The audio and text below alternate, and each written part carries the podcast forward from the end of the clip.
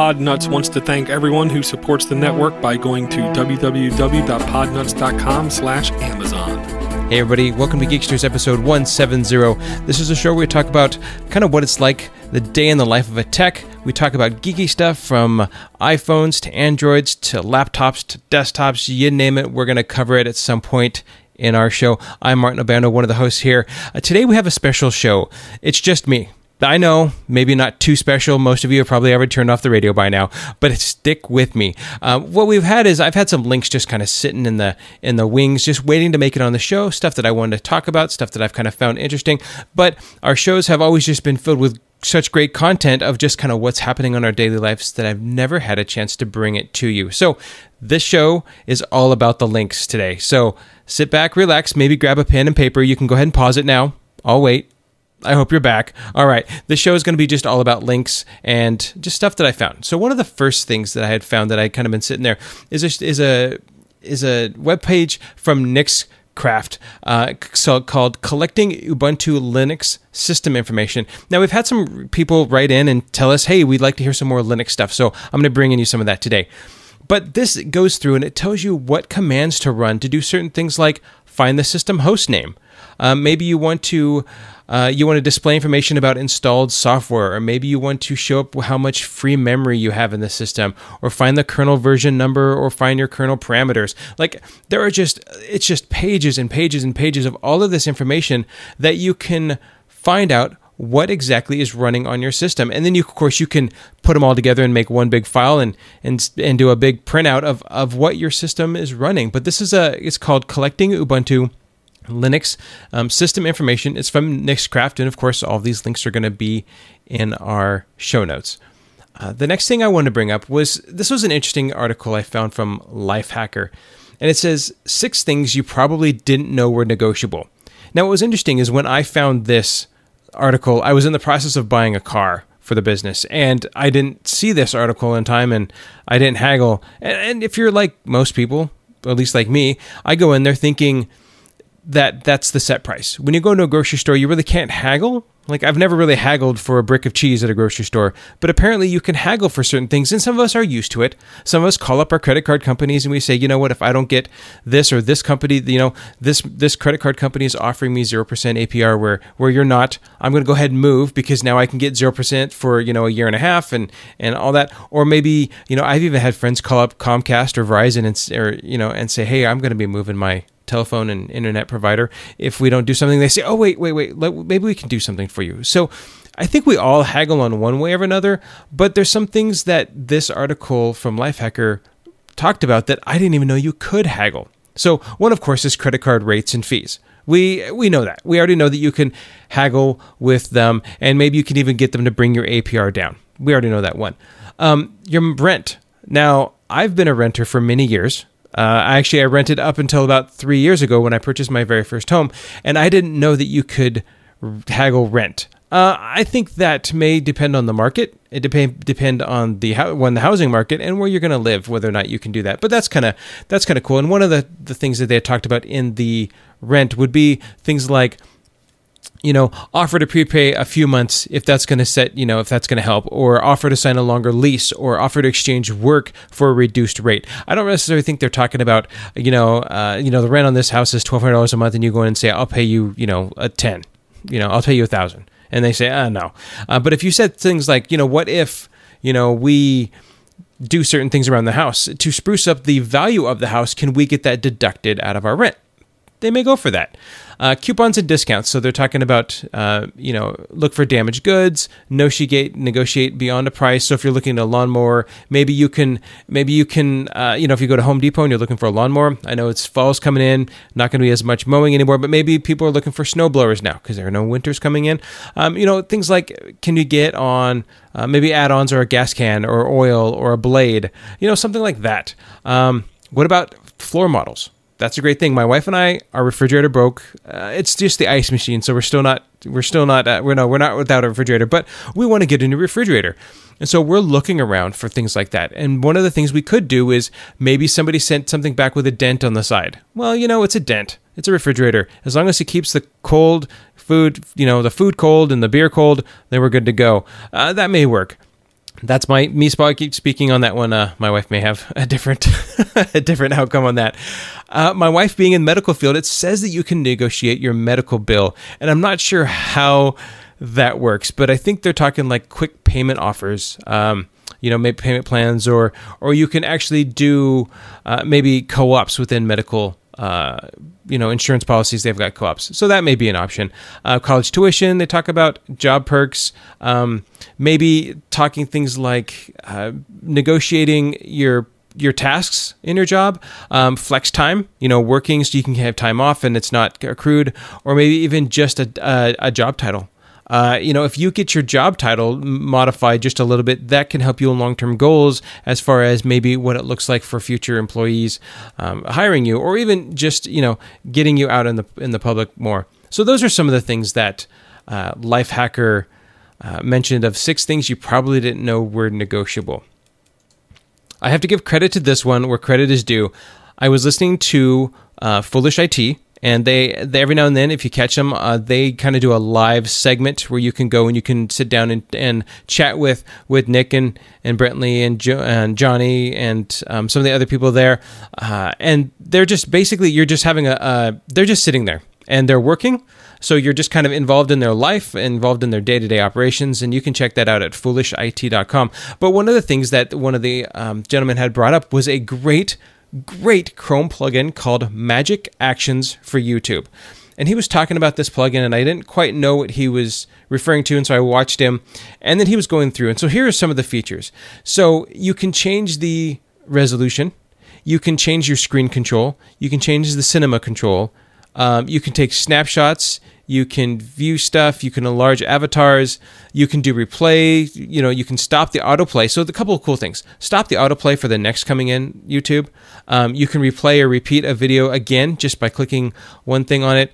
Um, gosh, there's just so so many cool things on this, and I, have I've used it just a little bit um, to know what it does, but uh, I recommend this this one. It actually looks it actually looks pretty it actually looks pretty pretty cool. So check it out. It's called Magic Actions for YouTube. So if you're a big YouTube watcher on your Chrome, um, that's on your on your on your Chrome either you know within Chrome. Check this out.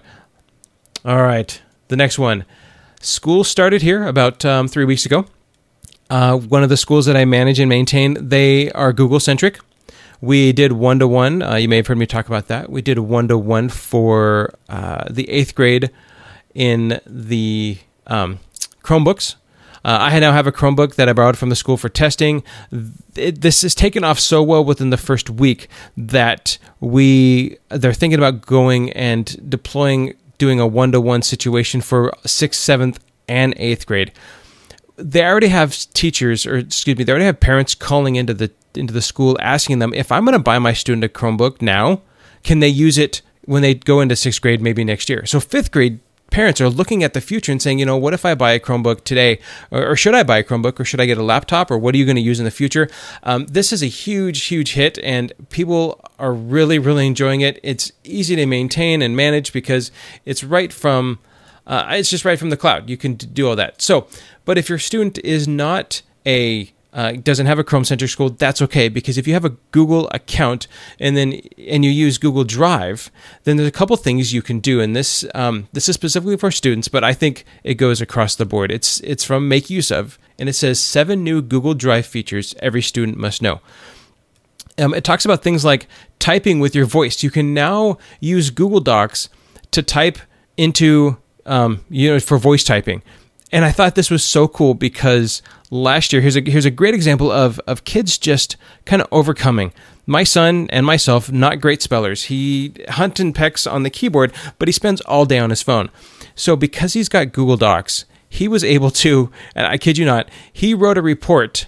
He wrote a report in Google Docs from his iPhone. And because he could type faster with two thumbs than he could with all four all, all fingers on the keyboard. And so now oh, he's got a Chromebook. Now I'm going to show him this feature, and now he can actually talk to his computer and dictate it. Is this going to help him with typing later on in the future? No, it's not at all. Uh, I'm a terrible typist. I can hunt and peck super fast. That's what gets me by. But if you can dictate to Chrome now, uh, Google Docs, that's pretty awesome. Um, they there's some new visual charts and sheets for within Visio or your or not excuse me within Excel. Um, that's kind of cool. Um, research comes to Android. They're talking about that. Um, old features, new life. So it says uh, they revamped their templates. They've uh, they've done the templates in docs and sheets and slides, and so there's some really cool new templates um, there. The one thing that they have they spent a lot of time talking about is the classroom. It's called Share to Classroom. Now the school already uses Classroom, and my son is actually involved in this at his school. So what this is what this does is that all the teachers they create a classroom and they post all their assignments in the classroom. They post all their homework notifications in the classroom. That is their primary way. Instead of emailing all the students, it's a primary sounding board for all of the students to go, and the teacher can communicate with all of them. And then the students can do their work and actually turn it in through there. Well, now they've got Share to Classroom. And so this is a Share to Classroom extension. It says, let's, um, the new Share to Classroom extension for Chrome lets teachers turn everyone's screens into class in a class at the same web page with a couple of clicks, and students can also share their screen with everyone else at the Google Classroom blog. So this is this is so cool. Here's a here's just here's just a quick um, a little blurb about it from a third grade teacher saying, The students aren't locked into the page I sent, and I had one student navigated from there to an even better site. With the classroom extension, the student was able to push the new site to me. I reviewed it and pushed it to the entire class. She had a boost of confidence when her discovery drove the class dis- discussion. So this is a great way for your your students now to become more integrated in the classroom that we've we we need to work and this is my little here's my little soapbox. We need to start working on on education more. Uh, my education wasn't the greatest. It was fine. I graduated. I had good grades but I, honestly i didn't my my wife still makes fun of me to this day because my in senior english i read the book misery by stephen king. Yeah the you know the one where she breaks the guy's legs. Sorry, spoiler alert. Uh, that's what I read for English. While they were all reading things like Grapes of Wrath and Fahrenheit uh, what is it, Fahrenheit something? I can't remember. but I didn't read any of those books. So I guess where I'm getting at all that is that we teachers aren't just the job is not just to stand up in front of the class and just tell you what you need to know. That I want a full integration of the classroom and that the students can actually teach the teacher as well. And this is a great way with Google Classroom. Um, it says share Google Drive tip for students. It talks about how you can share the drive um, by doing a couple um, commands and stuff like that. So those are seven ways uh, that it says seven new Google Drive features every student must know. All right, Bryce Whitty, uh, the owner of Technibble Repair Kit. I got a chance to meet him and hang out with him for a little bit at CompTIA in Chicago, and such a great, great guy. Well, on his website now, there's a website on there's a there's a blog by David Greenbaum that says how to make money with free computer repair. And I thought, what? So, what this is, is it's talking about maybe not charging clients for your services, but what to do with it and actually making it a marketing opportunity. So, um, so he's talking about things like free to nonprofits, um, where or free to service to donations or charity auctions, or free contests and giveaways, or bartering. So those are some of the ways you could do make money with a free computer repair. Is that what you can do? And I've done this. Is work for you know you work for a nonprofit. You do work for them. They write you off a statement. Then you take that statement at the end of the year. You give it to your tax you know your tax preparer, and you get a discount for that. Um, bartering is a great way. Maybe you know you need a fence built, but that computer needs a new com- that person needs a new computer. You can barter for services. You get stuff out of it um, that's a great way to, to do that. And then it talks about free contests and giveaways. And what they're talking about here is, you know, why not? And I've done this as well. Is give your services away. You know, maybe there's an auction going on, and you're going to give them an hour and a half of work or a free PC tune-up, something like that. You'd be surprised at how many home jobs may lead into a business, or you, there may be just a business there that is looking through the air through through all the stuff that is out for you know auction, and they see your name and so, if nothing else, it's just publicity, and it can't hurt anyway. So, Technibble, how to make money with free computer repair. All right. This one came in this week, and both the Hacker News and Beta News came out this, and that the Beta News title is AVG's new privacy policy is brutally honest about tracking you. And the Hacker News the Hacker News one says AVG AVG antivirus plans to collect and sell your personal data to advertisers. So here's what AVG calls a list of, in their quote unquote, non personal data the company claims to protect from its customers and sell to interested third parties, specifically online advertisers. All right? Your browsing history, your search history, your metadata, advertising ID associated with your device, your ISP or mobile network you use to connect, and information regarding other apps you have on your device.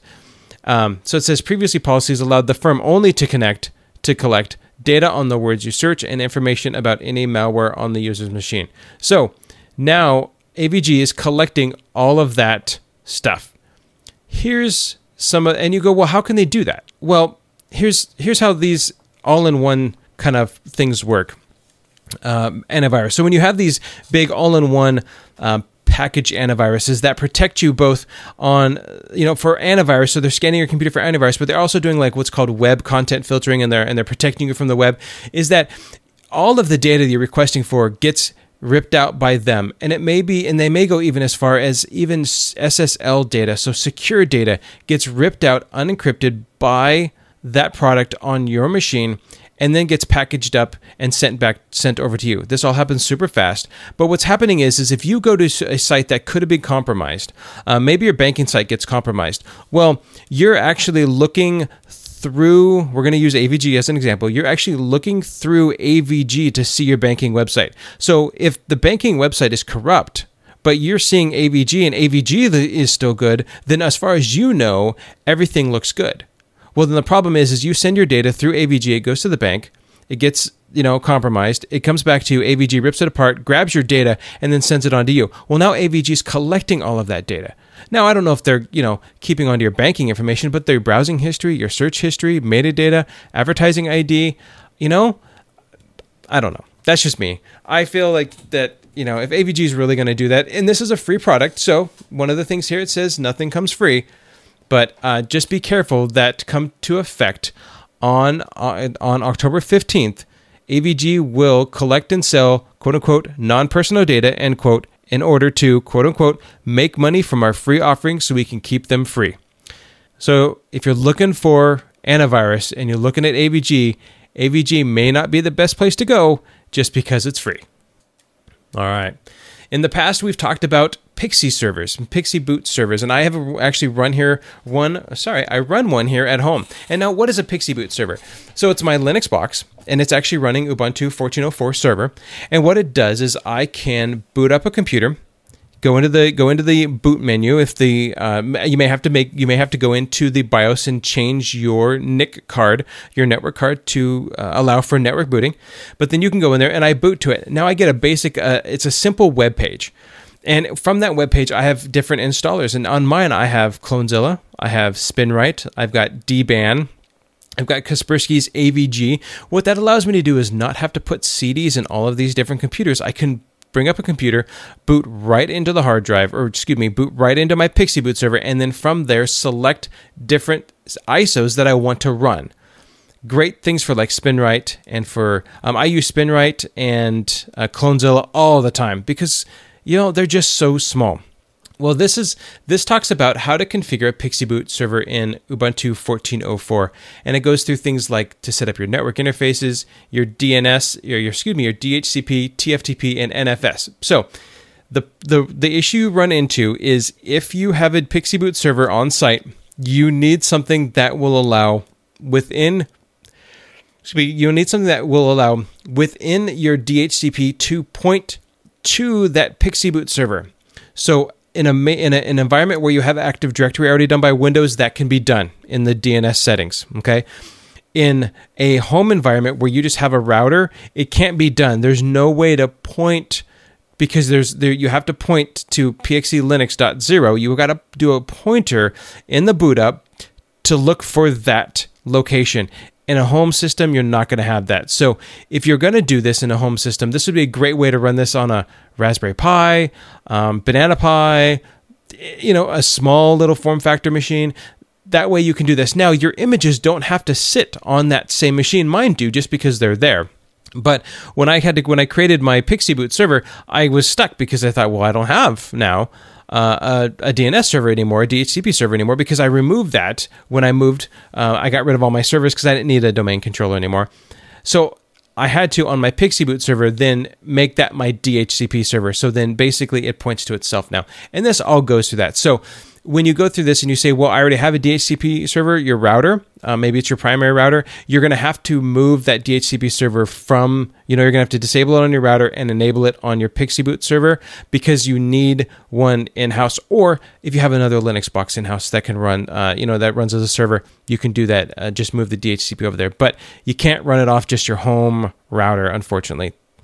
Um, but check this out. But it goes through all of everything. It shows you how to do export um, ISOs, and you end up with a, a, a, you know when it's all said and done, you end up with a nice um, display, and uh, it's it's pretty cool. It's really easy. It sounds like it's hard, but it's not very hard at all. And then I find that I use mine all the time to the point of I actually have a couple of Pixie Boot servers at a couple of my locations where I'm always doing something like the school where I'm always imaging devices. I've just put it. I just grabbed one of their Dell Optiplex 620s that they were going to toss with a.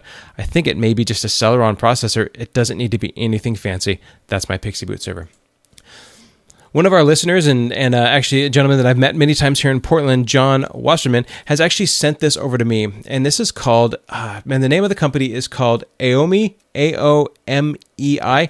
Anyways, it's our partition assistant, and we've all had partition tools, and we've all used different tools that we like to use for servers and desktops and making partitions, whether it's gparted or I know uh, this is one. There's oh gosh, there's a whole bunch of them. One that I use all the time. ASUS has one that, that, that out. Well, this one is free partition management software for server. So this one will actually work on Windows 7, 8, XP, Vista, and it looks like it actually runs on a server as well for 2000, 2003, 2008. I don't know about the other ones, but um, uh, you know, this is this is he passes on to me because I actually was in the process of maybe needing to do something on a server, uh, and he passes on to me, and it makes me nervous every time I'm doing a partition. So what I'm having is I have a server that has one drive in it, and the primary OS is only 60 gigs, and they're bumping out of space, but their their secondary hard drive, the D, what they call it, has 400 gigs of, uh, available. So I want to shrink that down and then make the primary OS, the C drive, um, up to about excuse me, up to about 100. And uh, you're always looking for partition tools. And so this is one called Aomei uh, Partition Assistant, and uh, it's free. So, hey, can't beat free. All right, 41 amazing internet security blogs you should be reading. Now, I don't have time to sit in front of a computer all day and read security blogs. I do listen to a lot of podcasts and a lot of audiobooks, but if you do have time, here's a list of 41. And my goodness, um, Krebs on security, Schneier on security, US Cert, Dark Reading, Paul Security Weekly. That's by Paul Asadoorian. Um, he's I've met him at a couple conferences. A really good guy. PC Mag, Tech World, uh, CSO Online, Sophos, and then you have ones from IT industry: Sophos, Kaspersky, Symantec, um, Zone Alarm, F Secure, McAfee, uh, and then you have um, yeah Dell, WeLive. So there's just a, this is just a major list of 41 security blogs. So if you have the time and you have an RSS feeder and you want to bring all these in and you're sitting down and, and you have time to, to read through a lot of different posts and blogs, here's 41 of them to keep you moving along. We used to use a program called BitTorrent Sync, and we've talked about it here on Geeksters. And we used to use it, and this is how we would communicate between um, Tim and myself and Mitch. And when Fred was on the show, we used BitTorrent Sync all the time. And then BitTorrent Sync changed their model and it went to a paid version and everybody thought Ugh. and then they limited how many free things you could do how many free folders you can have and it just kind of fell apart and everybody was really really frustrated i know we on the podnuts network were frustrated because that's how we communicated with door and we moved all of our data around and it was just so seamless and it was so easy and at the time i'm still using it but at the time that's how i communicated with my accountant and we sent data you know especially tax time that's how where she would drop data and it'd sync with me and I, it was just it was worked out it works really really well. But then they switched to that paid model and everybody said whoa this is not so much fun anymore. Well they lifted the free they lifted the limit on free folders now. So there's a new plan. There's a pro play sorry a pro pay once plan. But um, with the release of BitTorrent Sync 2 in March of 2015 they uh, it says I'm going to just read this to you. It says functionality and pricing was introduced um, with the release of BitTorrent Sync 2.0 in March of 2015. So, and from 2013 to 2015, BitTorrent Sync was free and just we loved it. Okay, the announcement caused quite the controversy as it limited the root folder count that you could sync with the software to 10. Since the limitation was not available previously, it looked as if the company wanted to get users to sign up for the Pro accounts, which were available for $39 per year at that time. BitTorrent Sync announced on Friday that it made the decision to change the pricing and functionality for personal users. So this would have been September 13th when this came out, so that would have been on the 11th. So it's been almost two weeks. But yes, if you are were a bit huge BitTorrent Sync uh, user and really liked it and liked the way that it was secure and safe, they have now limited, they have now lifted the limit. So you can have more than 10 root folders now. So awesome news. Thumbs up to that. All right. Um, this was an article that I found a little intimidating at first to read, and then I read it and I thought, kind of smacked myself upside the head and said, How simple. It says the basics of how I built a seven figure business without employees. So I'm a one person shop. I've talked about that before on Geeksters. I've talked about it on my other podcasts that I do. Uh, I, am in the process of growing. I mean, this week alone, I signed two contracts, and so I'm really, really busting at the seams. But you know, one of the things I didn't do, if I could go back in time and tell my original self four years ago what I know now, things would have been different. And I think that goes for everybody. But if you're a, a one person shop right now and you're growing and you're looking at how do I grow and be more efficient and how do I kind of make money, listen to these three things. That's right, not five, not 10, just three things. One, start simple. It says people come often, people far too often come up with great ideas, then they quickly overbuild them. When they get to the market, there's no way to test or understand which parts of the products are working or not. So start simple what is your what, what is your strengths? What are your weaknesses? If you go for your strengths. If your strengths are home pc repair and antivirus go for that. You don't necessarily have to get into the server market and try to go after those things. Maybe that's something you'll learn on the side and then you can dip into that. But if that's your strength go for that. Start simple. Don't just say i'm going to go into servers and then get swamped and can't figure it out and have a hard time with it. Okay? Automate early this one talks about using things like Desk or Zendesk to automate inbound support requests. I'm struggling with this right now because I don't have a ticketing system in place for myself. And I'm struggling because I need to do that. And now I'm trying to turn this Titanic of a ship that I have and make this more automated, but I'm struggling with it. Working on it still, but if this is one of the things if I would have known then to do now, automate early, get using a Zen Desk or Zendesk and or or any other ticketing system or any other other product that you can you know you can use. There's there's you know there's uh, there's hosts and, and and people who have been on podcast podnuts before who they who they do that they work with you and they will be your ticketing system or they'll be your help desk and, and stuff so get going on that early it may seem like you're going to put some money up front on that and you are but you're going to have to spend money to make money the other one is leverage outsourcing. I think those two go hand in hand with, you know, using an outsourcing product as well as automate early. Now, the outsourcing product may just be, you know, uh, an, an outsourced help desk, but it also may be something like you want to do a managed services or a product like GFI or Crash Plan or something that you're going to have control of, but yet you're going to resell back to your customers. That is a very easy recurring income. I make a good amount of money just on GFI because I'm just selling them a product that they need and it just sits and it chugs and it does what it needs to do. And yet it allows me to do inventory and patch management and uh, antivirus all at the same time. So that's a great, um, those are three great things. And like I said, just three great things start simple, automate early, and leverage outsourcing. All right, this is the last one for today. I know. I'm I'm sorry, but we have to, I gotta go and uh, but I'll be back. Uh, anyways, another Linux one for Linux fans out there. Pinguy Builder. This is a make a backup of your system or c- create your own distro ISO. So, a while ago, there was a program called Remastersys, and it was a free and open source program of Debian um, that allowed you to create a customized live CD of, of what uh, you know, of what of your your own ISO. Well, now they've kind of taken that, and the people who did Pinguy um, OS forked it and created this program called Pinguy Builder. And uh, what it does is, is, it says it has a front end GUI, full UEFI support, including UEFI system partitions, populate pool folder with grub, EFI for online installing. Anyways, you go through this thing, you give it a name, you build your own ISO, and now what happens is you can make your own backup right? You can back up your system or you create your own distro. So if you're anybody, if you're like me, when I create it, when I put my new distro on my laptop, I go through and I get rid of this and I get rid of that and I add this and I add that and I get rid of this and that. So what I should do is I should go ahead and redo my system, put another hard drive in, put the OS on there, install all my apps, everything I need to do, and then create a distro of my own. That way, next time I need to reload the system, I throw it in there. All my apps, my LibreOffice, my you know P, uh, PDF mod application, Audacity, those are all in there, ready to go for me. And all I need to do is just use that ISO, burn it up again, and put on a new system. Now I've got all my base apps going. Run a couple commands, update them all, throw in my data. I'm back up and running. So that's a pretty cool one. I'm going to be using this one coming up here soon to, to go ahead and uh, give it a shot.